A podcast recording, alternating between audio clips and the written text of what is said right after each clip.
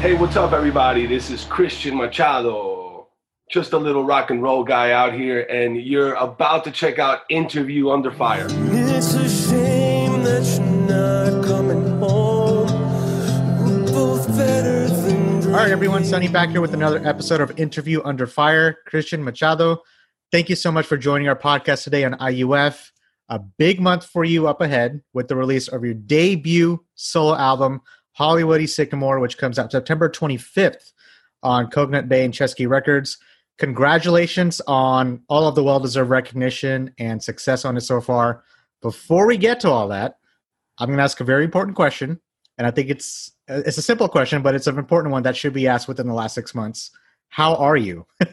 How have things been for you personally? You know, you know, since our lives have pretty much changed from back in March.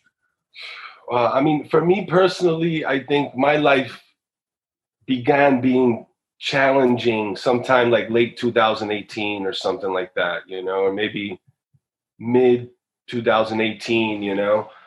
Um, so it's been a couple of challenging years for sure. 2020 is almost like, hey, why not? You know, if you're gonna be, Yeah, you're gonna have a shitty couple of years, just end it with a bang, huh? man, uh, being away from the stage a lot as of late, and now that we're all at home, as we are, how are you keeping up your uh, vocals and guitar chops these days? Is that affecting your musicianship? Has anything changed for you that's not considered the norm, if at all? Well, one thing that was, well, I mean, luckily I don't have to do much. I I, I toured for a lot, many, many, many, many years, and yeah, you know, there there was a lot of practicing that I had to do to, you know, record the album. But um, but I did. There was one bad thing I did when the whole COVID thing started. I started smoking cigars, dude. And I was inhaling the shit. it was like, I swear to God, it was like, well, hell, if we're all gonna die, then we might as well just celebrate till we die, you know? I mean, I didn't know what the hell was gonna happen. everything you wanted And to do, you can do it now. And then, yeah, and then like two months into it, we're like, no, people are surviving, and it looks like, okay, maybe we're not all gonna die. That's weird. And then it was like, shit, I gotta quit smoking cigars. so I've done that. I was, you know, Check that think off your list. yeah, I think a terrible habit of, habit up for a couple months and was at least able to kick it. I was like, shit, am I going to be able to kick these things the way I really want to? You know, I thought it was going to be all challenging. And they're all talking about, oh, life is not going to be the same as it was if, you know, considering what normal is anymore, you know? Unless, I guess, unless if, unless if they have a vaccine and control how these viruses come up, then maybe life will get back to normal. I really don't know. I think the it's just, scariest thing is yeah. like the scariest thing is not adjusting life so that we could live appropriately considering the current circumstances the issue i think the deeper issue is what do we really know you know do we know the truth is this the absolute truth if this is the absolute truth then what do you do to handle these kind of viruses coming up again you know ask your nearest Well, conspiracy theorist. Right. And if it's not the truth, then what is the truth? So that can be addressed. Because really, if you think about like what kids are going through, man, especially like kids that were like born in the mid 90s, I mean, between the 9 11 economic dive, the 2008 economic dive, COVID, I mean, you know, that's why those kids are all pissed. Nobody realizes it. Some nobody says, but these kids within 30 years, I mean, you can't call them kids. Maybe they're 25 year olds, you know, but Mhm. in, just in their lifetime, they've seen, you know, several economic collapses in the country. Their jobs just little by little make less money, you know, and less jobs and more people, less resources. You know, we could keep going, but no, yeah. if the if the issue is people and our interaction with animals, then that should be addressed. If you know, if it's because we're like messing around with viruses and trying to figure out how to make vaccines, but then a lab releases one, then we should deal with that. If it's because whatever it is, we need to deal with it. You know what I'm saying? And I don't even think people are almost like forgetting how it happened. They're on to like, how do we treat it? Well, is this if this keeps happening? you can for sure count on the world just be, on the world together beginning to take an economic dive. You know. Yeah, which goes back into why we can't go back to the things they, you know, used to be. You know, it's even CDC said it. Like, and a lot of people are really having difficulty coming in terms with that. And Mhm. I wanted to ask, you know, does this pandemic, now that you're home, like everything that you just pointed out, does it open up new things for you personally and artistically that you may have not noticed before about yourself? For sure. Yeah. Yeah. I mean, I I perhaps haven't gotten a chance to uh to like sit down and think of how to say the how to explain the feelings of having gone through the last couple of months, but I'm sure something will come out of it, man, because I've seen so much suffering in the last couple of months. Yeah. That it's that I both feel blessed that you know at least my family's okay. I don't know, and that I both feel completely heartbroken for the people that are having to suffer. You know, it's it's it's almost like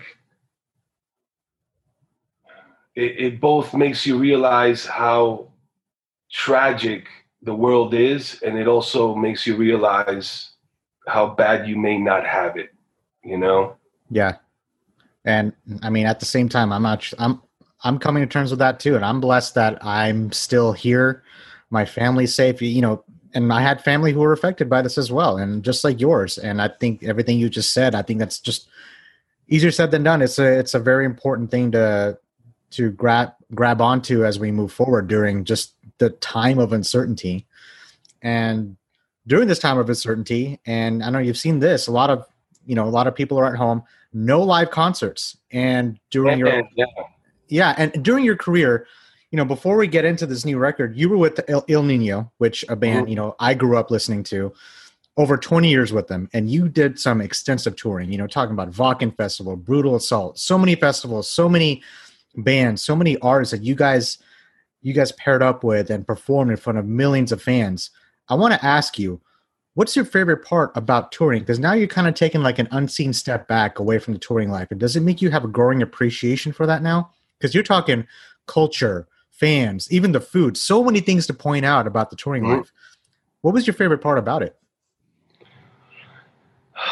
My, oh man, I mean, for sure, for me, the, my favorite part, my favorite daily part of being on tour was the show, because everything else could be either a clusterfuck or could be ever-changing experiences, and you know, everything else is up in the air. Anything could happen, but as long as you know your fans are going to be at the show, Yeah.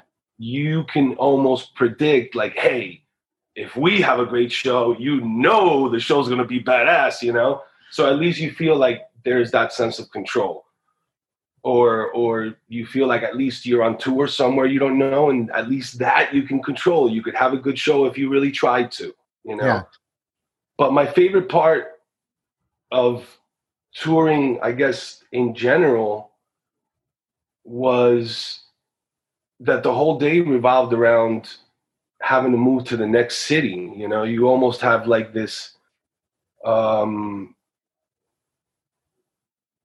like you're exploring, or you know, Yeah. camping is a bad word, but exploring is the better word. Where you're like, all right, we're here today, and tomorrow we're traveling to another city, and everything revolving around the travel in itself is uh, a lot of fun. It could also feel like a job because traveling could be a lot of like, oh God, we gotta get, get up and do this and go to the airport and you know and get get on the bus now. It's time to go. But you know when when you know you're doing it for something as cool as like meeting up with a whole bunch of people to play music, then it makes the travel really rewarding. You know, and for a lot of years I didn't know how to deal with that because I wanted to have fun traveling, but I had to always be very careful with my voice and couldn't like if we're doing like 10 shows in a row and we're headlining and it's like an hour and a half show every single day i unfortunately can't be talking all the time and you know i can't be like as loud as i would like to be all the time you know? But um but my favorite part of touring in general was being able to depend on the the the everyday travel as like this nomadic lifestyle. Yeah. You know, and I really I, I I almost like became that. That's all I knew for like 15, 20 years almost, you know. All those years, man. You, you know, I, I think back to myself. I, there was never a week where I wasn't at a show, you know, and That's And- awesome. yeah, That's and- awesome. and- I was like- know- I mean, before I was I was doing touring, I was the same way. I was like at least at one show every week. Oh yeah, and and now you you always tell yourself, man, I don't have time to. When I'm home, okay, I'll do this. When I'm home, I'll do this. I just don't have time. Now you have all that time. Okay, what excuse do you have now? You know, I don't know if that ever creeped in your head, but now you have all this time. You're I, like, I find myself, you know, baking cookies. Like I never thought I would be baking cookies a month into quarantine, and there I was. And I stopped. I'm not. I, I didn't. I didn't go and grab any more of that cookie dough. But you know, just just you know little nuances like that like really start to open your eyes and make you that's why i like asking that question about not touring anymore because of course touring will pick up when it does pick up but it, from your perspective being on the road as long as you have you know that Yeah, no, I mean, man, I, I was supposed to leave to go on tour in a week. You know, in a week and a half, I was supposed to start a. a it was like a whole week in Texas, and then I was going to do a whole week on the East Coast, and everything had Yeah. to be pushed back uh, to March to begin in like March 2021. If that even sticks, you know, I know that as long as they don't allow venues being open in the whole country, it's almost nearly impossible for any act to do any touring, really. You know, I mean, it might be like festival one-offs they could do it like in South Dakota the way they did, you know, or somewhere else, you know. or uh, I don't know, I don't, I don't, I don't, yeah, I don't know if you've seen this in Germany.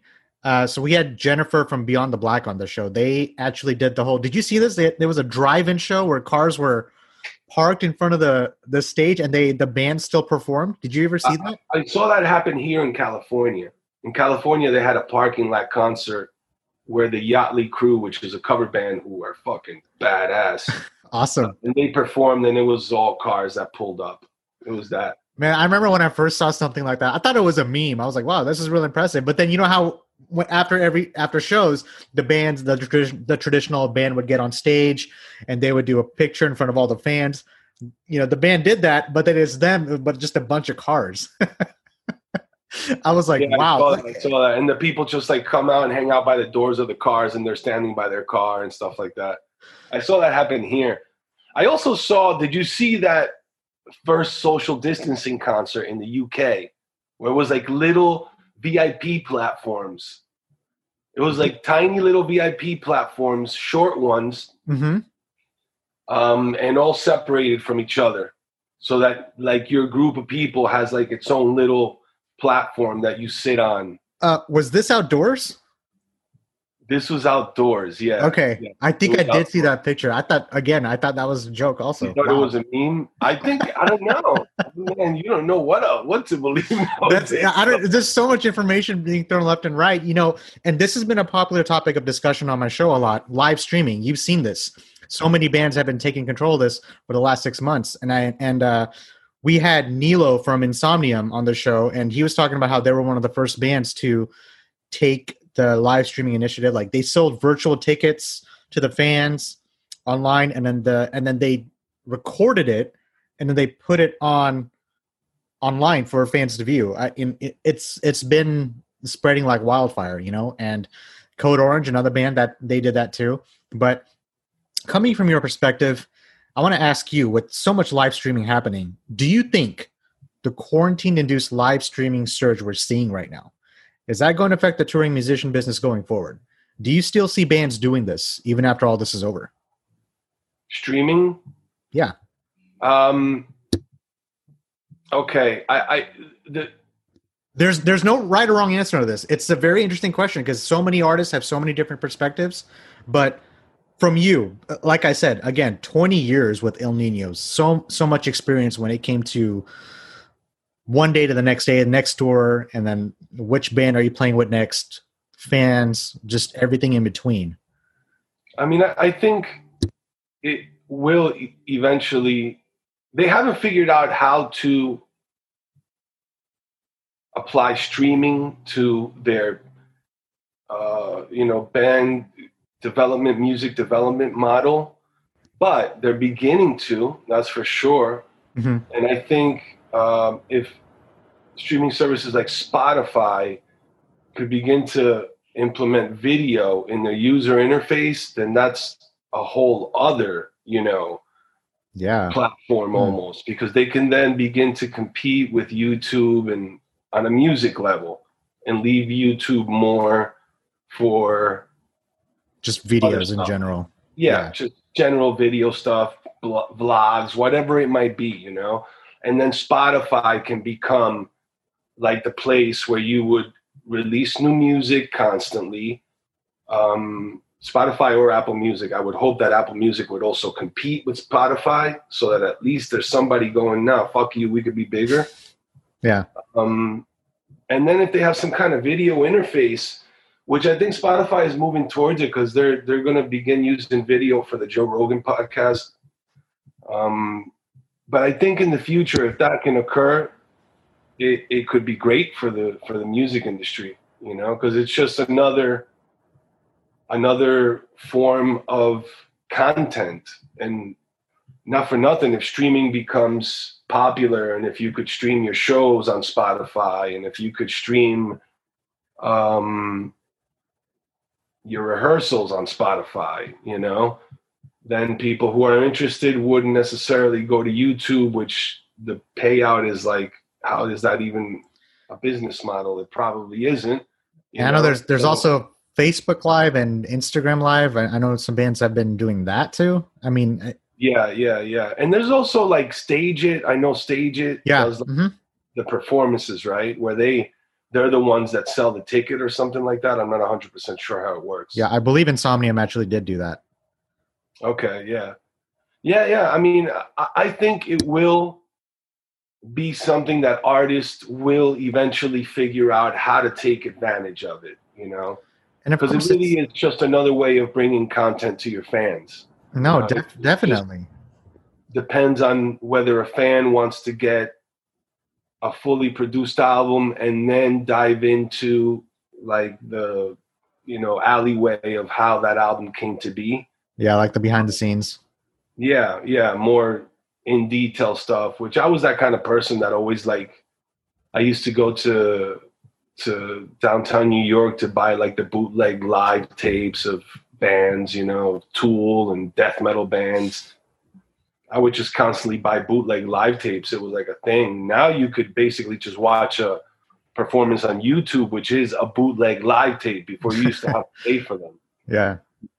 Man, it, of course, it's different if I see Christian in front of me on stage as opposed to seeing him on screen. I have the liberty to mosh in my room if I want Well, to. Well, I mean, that's the thing. That's the thing that gets.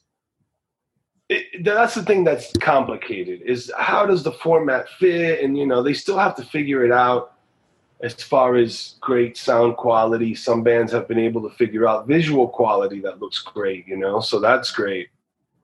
Um, and then uh, another thing you got to take into consideration is what are listeners listening to it on. And if it's not going to sound as badass as a massive PA at a club, you can expect they're still going to want a show.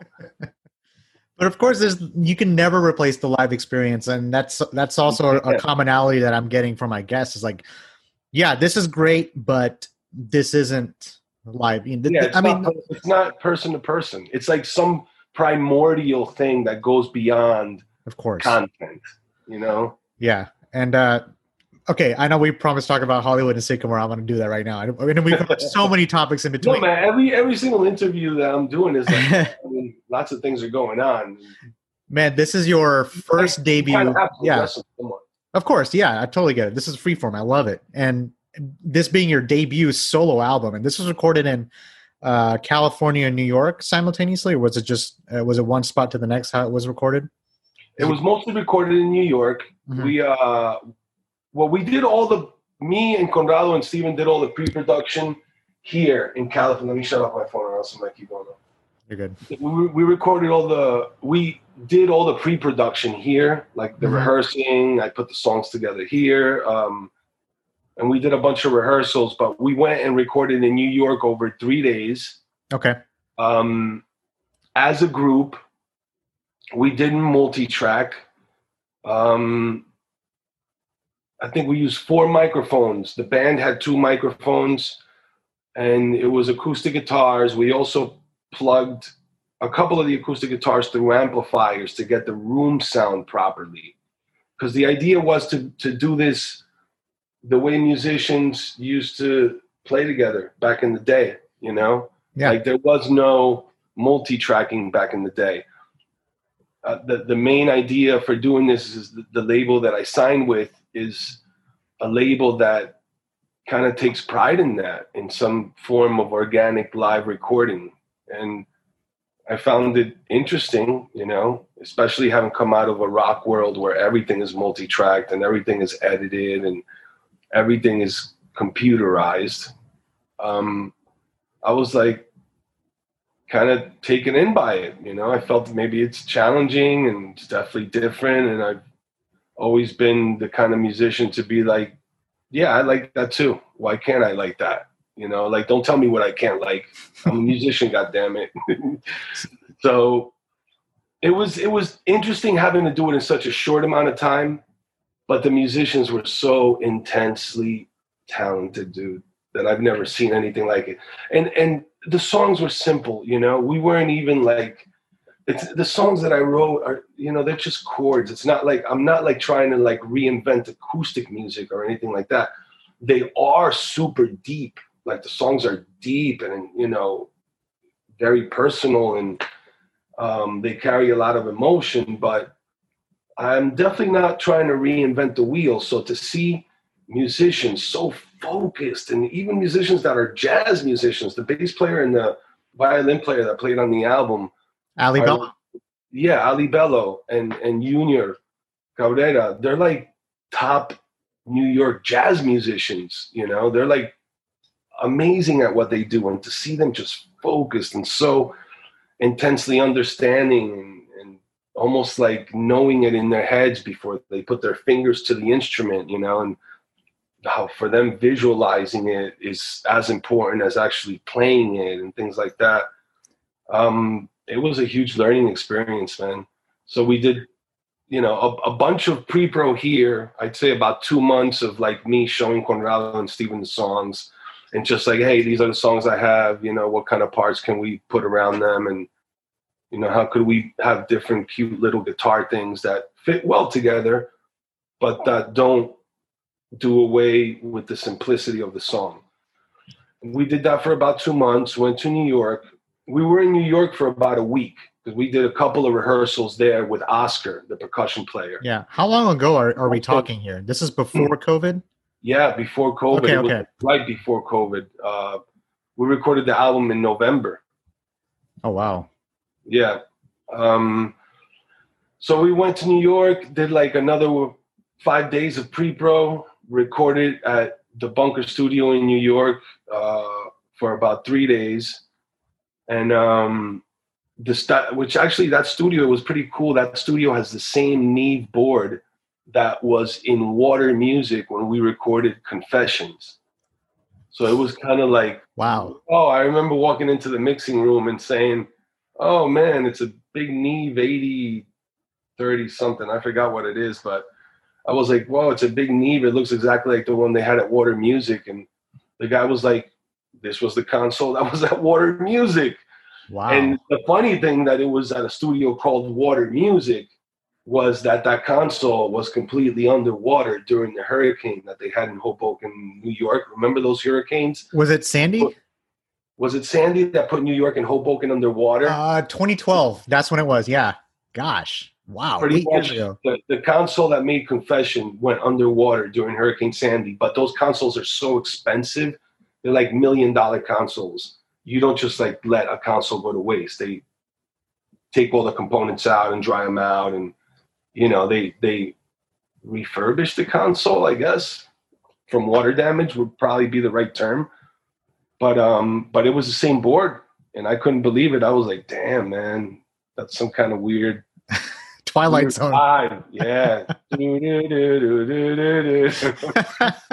Man, so, you know, and, I'm, then we back, and then we came back to Cali and did, you know, a couple of small little extra overdubs on things. That was really it. You know, but it was all it was kind of done. All, all the thinking and songwriting was done before New York. We captured almost everything in New York, and then came back to Cali and did a couple of overdubs. That was it. And we got a month till this album comes out, September 25th. And for my listeners don't know, you know, Christian, I'm used to listening to guttural, guttural screams, screeching guitars that define your previous work. You know, this one, Hollywood and Sycamore, is a breath of fresh air. It's like a hot summer day in Texas, and then finally, when it's October, this is what you get. I like it. You know, that's a good thing. I love it. It's it's amazing. How much did things change for you when you first started writing on this album to where you ended up finishing it? Did a lot change in between? Did nothing change in between? Was there a specific sound you already knew you wanted? Because if I'm correct, Die Alone, your first single that came on this record, those chords were lying around during your Ill Niño days, right? I mean, those chords have been something that, for example, I've wanted used in like the bridges of God Save Us and stuff like that. Where Oh God gosh. Save Us has, you know, a slight breakdown. What comes around has similar chords. It, it really just is an a, a add second or a flattened third kind of sound that it has. Um, and it's just been like an acoustic sound that I kind of write with a lot. You probably hear on the electric guitars of Ill Niño from songs that I've written, but um, but it just felt like a cool thing to do. You know, it's something that I kind of played around with with Conrado, my friend, and my friend Adasi, playing around with acoustic guitars and wondering and thinking like, oh, you know, this would be cool. Maybe this would be a cool project to do an acoustic project. And then when the uh, possibility came up to do it, it just you know felt really natural. Like, yeah, okay, this is manifesting itself. Right on. You know, it was both rewarding, but then also because of the way that we were going to do the recording, it was also very nerve wracking. You know, and and knowing that it was going to be different, and that you know some musicians or fans may be like, "Oh, this is too different from what he did. No way, I don't like it. No, no, no, no, don't. It's too different." I also had to come to the acceptance that I was doing something that wasn't for everybody. You know, Uh, some people may say, "Oh, this is not my kind of thing." You know, I like heavy music. I like moshing. I like headbanging, and totally understood. But I had to come to those uh, that acceptance and realizing somebody's going to tell me it sucks and it's way too light. you know. But having said that, you said it yourself, music now more than ever has to be genuine. It has to be real. Does it feel like you tapped into a whole different dimension of Christian Machado for the for the music listeners That- of the world that, may that that, that may have not felt you could express with Ill Niño? Does it feel like you are bringing that wall down, not knowing that it was ever there in the first place? That absolutely, and I I never even thought about it that way. You just helped me even realize that that I kind of found maybe like a speck of creative element that I could look at differently or have a different perspective on it or feel differently about for sure. And I definitely wouldn't have been able to do it unless, you know, personally I went through a whole bunch of realization and then with the band went through a whole bunch of realization and then ultimately, you know, I guess man, I, I just can't believe that I made this kind of music that kind of is self-reflective and both Personal. personal at a time where everybody's having to be forced to like kind of have to take a personal inward look and what is important in life and what isn't, you know.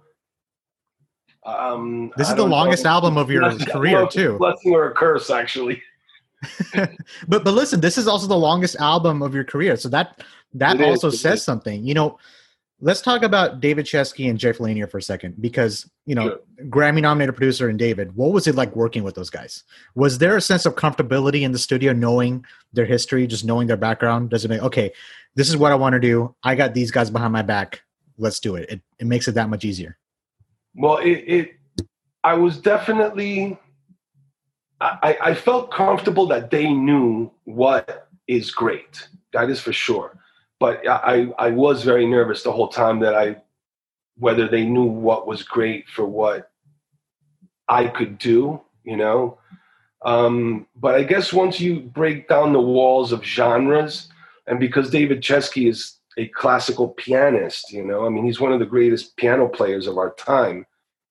Um, it, once you break down the wall of genres, once you say, okay, this is a song, and strip everything away from it drums, everything, strip everything except the chords and the vocal and the melody and the sentiment.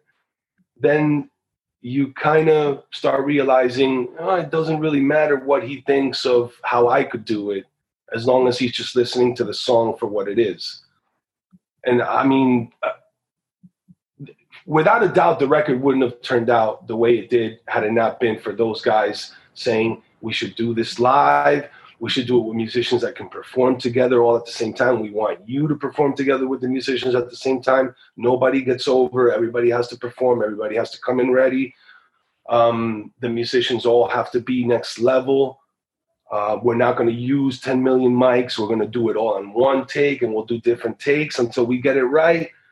You know, and we're going to use four microphones. We're going to do it at the highest sample rate. It was very challenging, but at the same time, it made me go, fuck, they really know their shit. You know, no matter how many times I've been at the most badass studios, multi tracking albums, like these dudes know how it's done on a musicianship level, which is something that is different than what you're used to seeing nowadays. There's a lot of talent nowadays, but you know, it's it's a different thing when you have to get everybody to perform it together and to get it to sound right on the record together. And there's a chemistry that comes with that. And the fact that they were like pushing all this and kind of like, no, this is the right thing is to get the right musicians. The chemistry has to be right. The songs have to be right. They reminded me that this is the shit music is about. you know, music isn't about music shouldn't be about like, you know, how how well, I mean, and, and rightfully so, depending if you're playing some kind of like, um, which metal has become a little bit more electronic sounding. Oh know? yeah. So now fans like a little bit more tighter into the grid thing, you know. Um, but they reminded me that the song really is the most important thing, you know.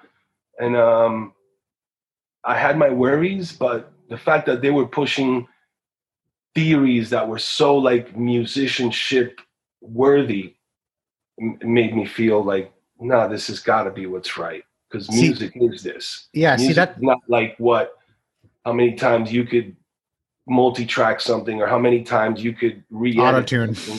yeah how many times you could doctor something music really is get the emotion the feeling and the sentiment right and do the keep going until you get the takes right between writing, structuring the songs, production process, what about the theme? To what level do you like to have a theme for your records? And how important are themes to you? Is that more about helping you write or sound, or is that more for the audience? Because a lot of bands, artists, they don't really care about themes. They just do 10 songs and that's it, which is fine. But I felt like with Hollywood and Sycamore, there's a specific mindset you had. yeah yeah there is it's a lot of personal struggle you know there's really no other way to explain it other than that personal struggle um going through a separation being a dad having to file for custody um you know being awarded custody and still having struggles with while going through a separation with this person was extremely challenging you know so that that made me um, realize a lot of things. You know, it, makes you realize that you in life are not in control of anyone but yourself. And no matter how many times you could tell someone, "This is what's right. This this is what's right." No, this is wrong, and this is right here. And maybe there's a middle, but this is still wrong over here. If you can't change somebody's mind about something, then you really have no control of it. You know, all you you have is, you know, thank God there's a legal system. Thank God there's, you know, Yeah. civil courts to at least be able to give people some outlet. Um, and even through that, you know, the court helped me get custody of my kid, but they haven't necessarily been able to force a person to change either. You know, so it, Yeah. you wind up realizing these things, and in realizing all that, I, you start looking inward and going, "Fuck, where have I fucked up?" you know? I I know I fucked up, so where have I fucked up? What could I have done differently?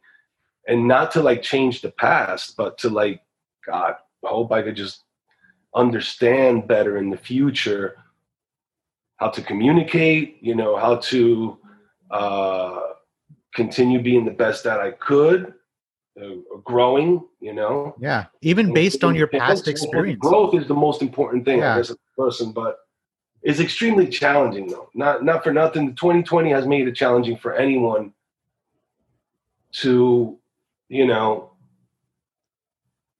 assess what their where their life is at and then try to come to some kind of solid conclusion because we don't know what's going to happen in the future Mhm. you know Do you see this album as a snapshot of where you are at a certain time in your life?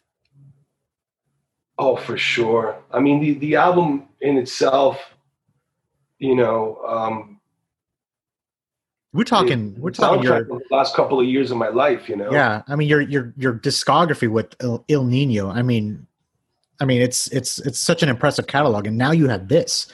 You know, 2021, 2022, even 10 years down the road. I mean, looking back, man, Hollywood and Sycamore came out 2020, the year of the pandemic. Just, I don't know. It like, do you see that? Like, I, I feel like it's a it's a chapter, almost like almost like considering where we are in our lives. I think so. I, I tried the best I could to not make it about anything other than how I felt, you know. Mhm. And I knew that I what I had been going through are were things that a lot of people have to go through, you know. And I knew that I wasn't alone in feeling like that. I just the challenge was how do I talk about it? How do I talk about it without, you know, w- without feeling like I'm I'm either being too negative or without feeling like I'm I'm being kind musically with the song. Have you ever, Definitely like a snapshot into Yeah. a moment, which I I think you know I'm I'm unfortunately still having to figure out things, you know, and it's definitely all the songs are very reflective. You know, Die Alone, Better You Know, Bring You Home.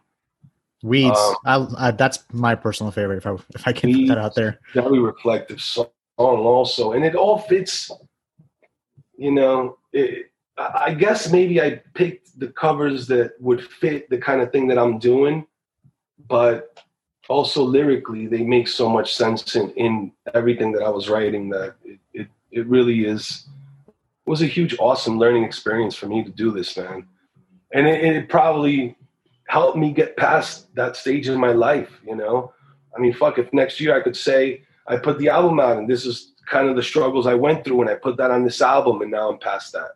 You know, that would be great therapy. And that's that's the way. That's a good way to look at it. Well, now that you're here, have your aspirations as a person or an artist have they changed or evolved since when you first started in the industry? Do you see things No, have. now? Yeah. they have absolutely. I mean, in, in the beginning, you know, I think that there was when when I began in the music industry because I was always a musician. I was always a musician since I was a kid, and I was always in bands and playing and writing music, playing different instruments. Started with drums, moved to guitar, then I picked up bass, and I went back to guitar. Then I wound up singing, and, and I played piano for a little bit. So I was always in love with being a musician, but when I first started, there was an innocence. You don't know about business, you know? And the more that you wind up realizing about business and the more you wind up getting burned by business, you know, after decades of being in the music industry, you wind up, you know, having a, a, a lot of, you know, kind of like reality kicks you in the ball moments, you know? Um, but there, the, the main thing that has changed is that in the beginning there was an innocence. I, you kind of just go for it, and you know, Hey, you were young, man. I mean, it's you guys you were you guys were coming in and seeing guns blazing with changing the game. Like uh, at least from my perspective, you guys changed the game for metal. Along with you know we just mentioned Chimaira, you know, but but it's it's a part of the growth. You mentioned growth. I think it's a very important element when it comes to a person's character.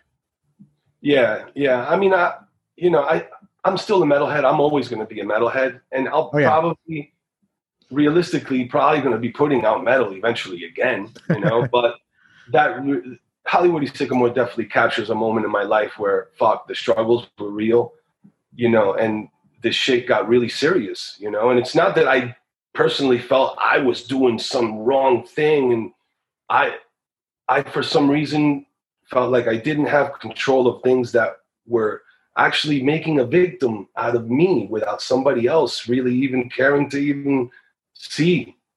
We all done that. They're forcing basically they're basically between the system and uh, a co-parent. They're forcing you into suffering by trying to take control of a child. You know, Yeah. and the system has helped me incredibly. So I can't. I'm not going to knock you know the the judges and and the people that have seen what's going on and like no no no you can't do that you know he's the dad and he has the rights to be you know but it, it's definitely a time in my life where um family was so incredibly important man and, and that and i felt both alone like i didn't have family hmm um, in a state where I had no family and I had to struggle and try to prove to a court why you know my kid loves me, basically. You know, so it's it's super challenging and, and struggling thing, but I have only myself to blame for that. You know, me and my good friend Brandon. I mean, we kind of come to the realization like, hey, man, you pick, you only you pick the people that you have in your life, and that was one big reality that I had to come to is if there's a bad relationship in your life, find ways of curing it. You know, I feel like and music. not through like and, and not necessarily if it's like you know somebody you have a kid with. It's not like ah go screw yourself. I don't have to ever deal with you again. It's like no find ways to cure it you know. It's important that as people i think we learn how to um how to be more in tune with how we impact others you know? And everything you mentioned, I feel like music allowed you to do that, right? yeah. If you weren't a musician, what would you be doing right now? Has that ever crossed your mind? Sure. Yeah. I mean, before I was a musician, I was doing carpentry. I'd probably still be doing carpentry, stuff like that. Okay. Doing some building houses. you It's know. always interesting to ask that question because uh, a popular answer is I wouldn't be doing anything else. You know, and music is the only like if I if I found myself doing something else, I don't know, teaching for example. And my brother's a teacher. I have, I have all the respect for teachers. I would always find a way to get back into music in, in some sort sort of path. It's just meant to be. But um, Yeah, I know, but I mean, I, I, I guess you posed the question more as if, if, if music didn't allow you to hopefully make a living from it, then what would you rely on? there you go. know? Which that's a realistic question to ask. Absolutely. Yeah, man. Uh, Cristian, we have pretty much cover everything from top to bottom. This is the last part of the interview, unfortunately, but it's my favorite part. What I'm going to do is I'm going to put you on the hot seat Is here. the challenging question thing, dude? This is this is a good one though. This is called a hot seat. I'm going to read out some lyrics. I want to see if you know your own songs. You up for that challenge? I might not. Yes, I'm up for the challenge. I love that. I love that answer because I've had artists who say, "Oh yeah, I I can answer all this," and they didn't get any of them right, and then I get the opposite the other way around. so what I'm gonna do, I'm gonna throw some Ill Niño lyrics from from from the other days. Um, and maybe I'll throw in some Hollywood and Sycamore in there. I'm gonna switch things up. Um, don't worry, I didn't pick like all the you know deep cuts. Maybe I have, maybe you're not, but I did some research. So just a handful of songs. All right, I'm gonna read a lyric and you tell me what song you think it's from. Okay. Okay. All right, you look nervous. All right, here we go. Here we go. No, man. I hey, man. Getting things wrong, it's okay. I've already accepted that. Again, again, that just shows how impressive your catalog is. Just gonna put that out there. Okay, here we go. What would it take to not look away, to open my eyes and stare in the face, to learn from what's real? I'm trying to deal, but it's worthless. okay, that's unreal. Yeah. Oh, you already knew. But that. you know, the, the reels gave it away. The reels gave it away. there was, I was about to- as I was reading, I'm like, The first, crap. the first three lines, I was like, fuck, I don't know what song that is. But as soon as the line went to something doesn't feel real, I was like, all right, all right, all right. I think I know the okay, okay, okay, okay. You got me there. I was gonna start you off easy, so so, so there you go. Okay, Sure, sure. The cops are banging on the front door. They want to burn me. They've locked me up before. I'm the bad guy in the back seat. Uh, oh, that was the. Um, The next line gives it away. oh, I'm not the enemy. Yeah, there you go. Because the funny thing about it's song- am I the The enemy? funny, the funny thing about that song is that I wrote a song about getting arrested before I got arrested wrongfully. what? So basically, it was like, I like in 2000. I shouldn't be laughing, but we put out a song. I like. I, I was just like, I'm gonna write a song about feeling like society's enemy, you know. And then like then it happens. Years, and then four years later, I was arrested wrongfully. Was that song? uh, I mean, this is a weird. I don't know if this is a weird question. Does that does that song play in your head? You're like, holy shit! Oh my gosh! I, Oh no no no no no! When the cops were like, when the cops were trying to lock me up, and I, I was like in complete like, oh you don't want to do this, dude. I did nothing wrong. You you better not lock me up because you're gonna have a lawyer contacting you. You don't want to. You you're doing this wrong and doing this wrong. You're not allowing me to show you paperwork. So if you're gonna do this, you better be careful. And eventually they wound up taking me in and expunging it and all that. But well, I mean, it's getting expunged this Yeah, yeah. But eventually, they wound up like saying, "Hey, man, we shouldn't have done that. We apologize. We realize now we saw the paperwork and blah blah blah blah blah." But no, the song didn't. The song That's wasn't that's crazy. I, I wasn't like, I wasn't like, "Hey, did you get?" I should have asked the cops, man. You guys want to hear the song I wrote about this four years ago? oh my god! Just have that in your back pocket. Till Death La Familia, 2014. Man, great album. All right. It's a shame that you're not coming home. We're both better than drinking alone. Should I even keep reading? Well, that one's easy. That's Die Alone. Yeah, man. had to I mean, throw that's easy. the one that I. That's the one that is. That one was an easy one. Yeah, yeah, because that was the first single. Okay. they you know your own song, so we're good. Okay. Disown me, erase me is just too hard to face me. My misery makes you happy now. Spit on me, you ain't me It's just too hard to face me. To face that we're the same somehow. What is this that Dios what makes us our power? See that one. That one I don't know. that Okay. one I'm not gonna lie. The year the year is 2012. This is off of Epidemia. Oh, off of Epidemic. Oh Mhm. man. Let me read it again. Um. Oh Jesus! I mean, I forgot the titles on that album. is it uh?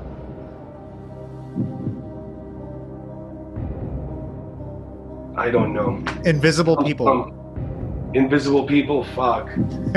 That's okay. I'm making you rethink that set list now in your head right now. All right, we got we got a couple more. I promise. Okay, No worries. Uh, no, that one you stumped me. Invisible People, man. It, that just again it shows how how big your catalog is with Ill Niño. So, all right, couple more. Uh, where did I go? Hold on. Yeah, we were on Epidemia. Okay. I shudder to think. I shout out to think. The only confusion's who you want me to be. I started to lie. You start to deny. And to fight because I I do whatever I can.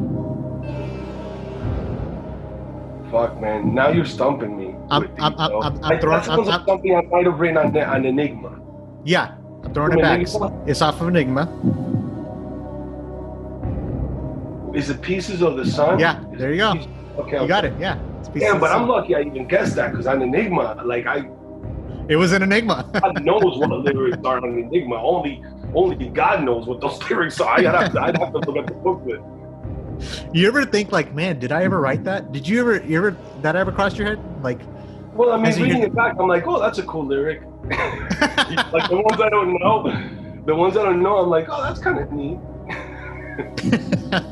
it's pretty interesting just going back, just revisiting the history that everything you wrote. I think that's always interesting. Okay, is this the last one? I think I got no, I got two more.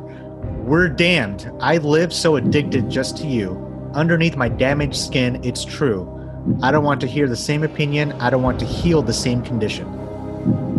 Oh, okay, that, yeah, yeah, I remember that. Um, That's from 2010. that's from- uh, God, God is Yeah. for the dead or something. Yep, yeah, that's it. That's the quote. That's that's it. God is for the dead off a dead new world. Yeah, that was a fun song, man. When we played that live, it was always really fun to play. I enjoyed Yeah. playing that song live a lot. That was a great live the song. group was really, really good. Who wrote those riffs, man? They were really, really cool. And this album is obviously coming. Think you're better, but I know that you will never get it. This page will turn and you'll regret it. Everything you ever promised to not do, you did. How could you let us split in two?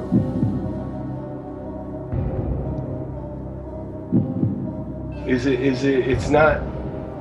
It's, it's not uh, cleansing or down when I hate you. That, yeah, that's it. Yeah, Te Amo, I hate you. Down when I Yeah, hate you. Yeah, I yeah. was just gonna throw another rock. I was like, all right, what are the titles from Confession? I just throw it out there until I get it right. See, it's, it's different when you're just reading the lyric as opposed to like I could try to sing it or for you, but I, I no this way. is the right way to do it though, But this is the tricky way for sure. There you go. This is Yeah. tricky way of doing it, and it's actually a cool little game you got going though. Hey, you did pretty well though, man. That was actually that was that's all I got, but you did pretty good. you were scared at I mean, first. I, th- I think you only got one wrong, but challenging, I guess. I never realized that it's a lot of songs, and if you have to like guess which lyric is from which song, it could be a little challenging. man, when you have that many songs as much as you do, that makes it challenging for me to pick out the ones from that list. So I'm hey, you got your songs, man. That's pretty good. That's pretty impressive. We had, I remember we had uh, Corey from Trivium, and he got every song. And you know, Trivium, they have a shitload of songs on their on their Mhm. on their list, and he got every song right. I'm like, oh my god. Wow. and he's a guitarist, you know. Like if it's different if I Yeah. ask Matt Heafy, and but Corey got every song on there. So Well, I think Corey Corey doesn't do backups. No, it's Paolo that does backups. Pa- yeah, Paolo. I think Corey. I've seen Corey sing sometimes, but um, yeah, Paolo mostly does the backups. But that was if he's having to sing, maybe he's having to like which lines are mine and no. yeah, yeah, yeah. like. But um, but man, hey, you did great, Cristian. Uh, do you have any like before we finish things off? Like, do you have any last words, any shout outs, like anything you want to plug in before we finish things off here? Just really thank you to the fans, man. Buy the album if you can. You know, if you have the means, buy the album. It's on. It'll be on the streaming platforms too. Um, and most important thing is once I get touring, come to a show, man. I'm gonna put on an intense, intense show. Um, I'll be there. if you've gotten a chance to listen to the whole album, um, some people may may think like, "Whoa, this is some pretty deep stuff," and how would it come off live? But I have a really good idea of how to really, you know, with people in a room, come to a good sense of emotions, whether they be laughter, acceptance, crying, and I think that in between songs, I'll have like a lot of good moments to talk about. And I want to I want to be able to bring a show forth that is both impactful and maybe a little bit intimidating on an acoustic level where it hits you so deep that it feels intimidating. But I also want people to walk away with laughter at my show.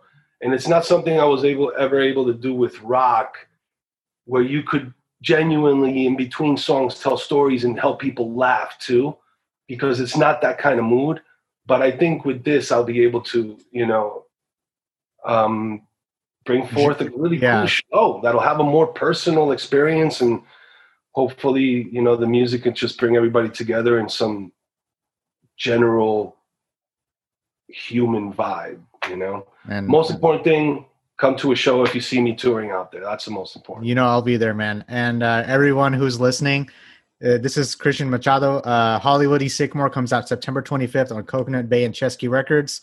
Please support him. Buy the album, stream it, do whatever you can. Um, artists need your support more than ever. And he'll be on the road as soon as you know, after all this is over. Cristian, thank you so much. Eventually, everyone will be on the road again. Everyone, everyone will. You know, uh, whoever and- whoever outlasts this. definitely. Uh, Cristian, stay safe, my man. Uh, we'll do this Buddy, again thank someday. you so much, bro. Was badass interview. I had a fun. I had a lot of fun doing this with you. I and that little it. game you were playing is awesome, man. Now I'm gonna have to watch some of your shows and see see what what other people got it right and got it wrong. You got to check out Chuck Billy's. That's that's that's actually pretty Really, good. all right, all right. I know Chuck. He's a badass dude. I'm gonna check his out right now. Then. Awesome. We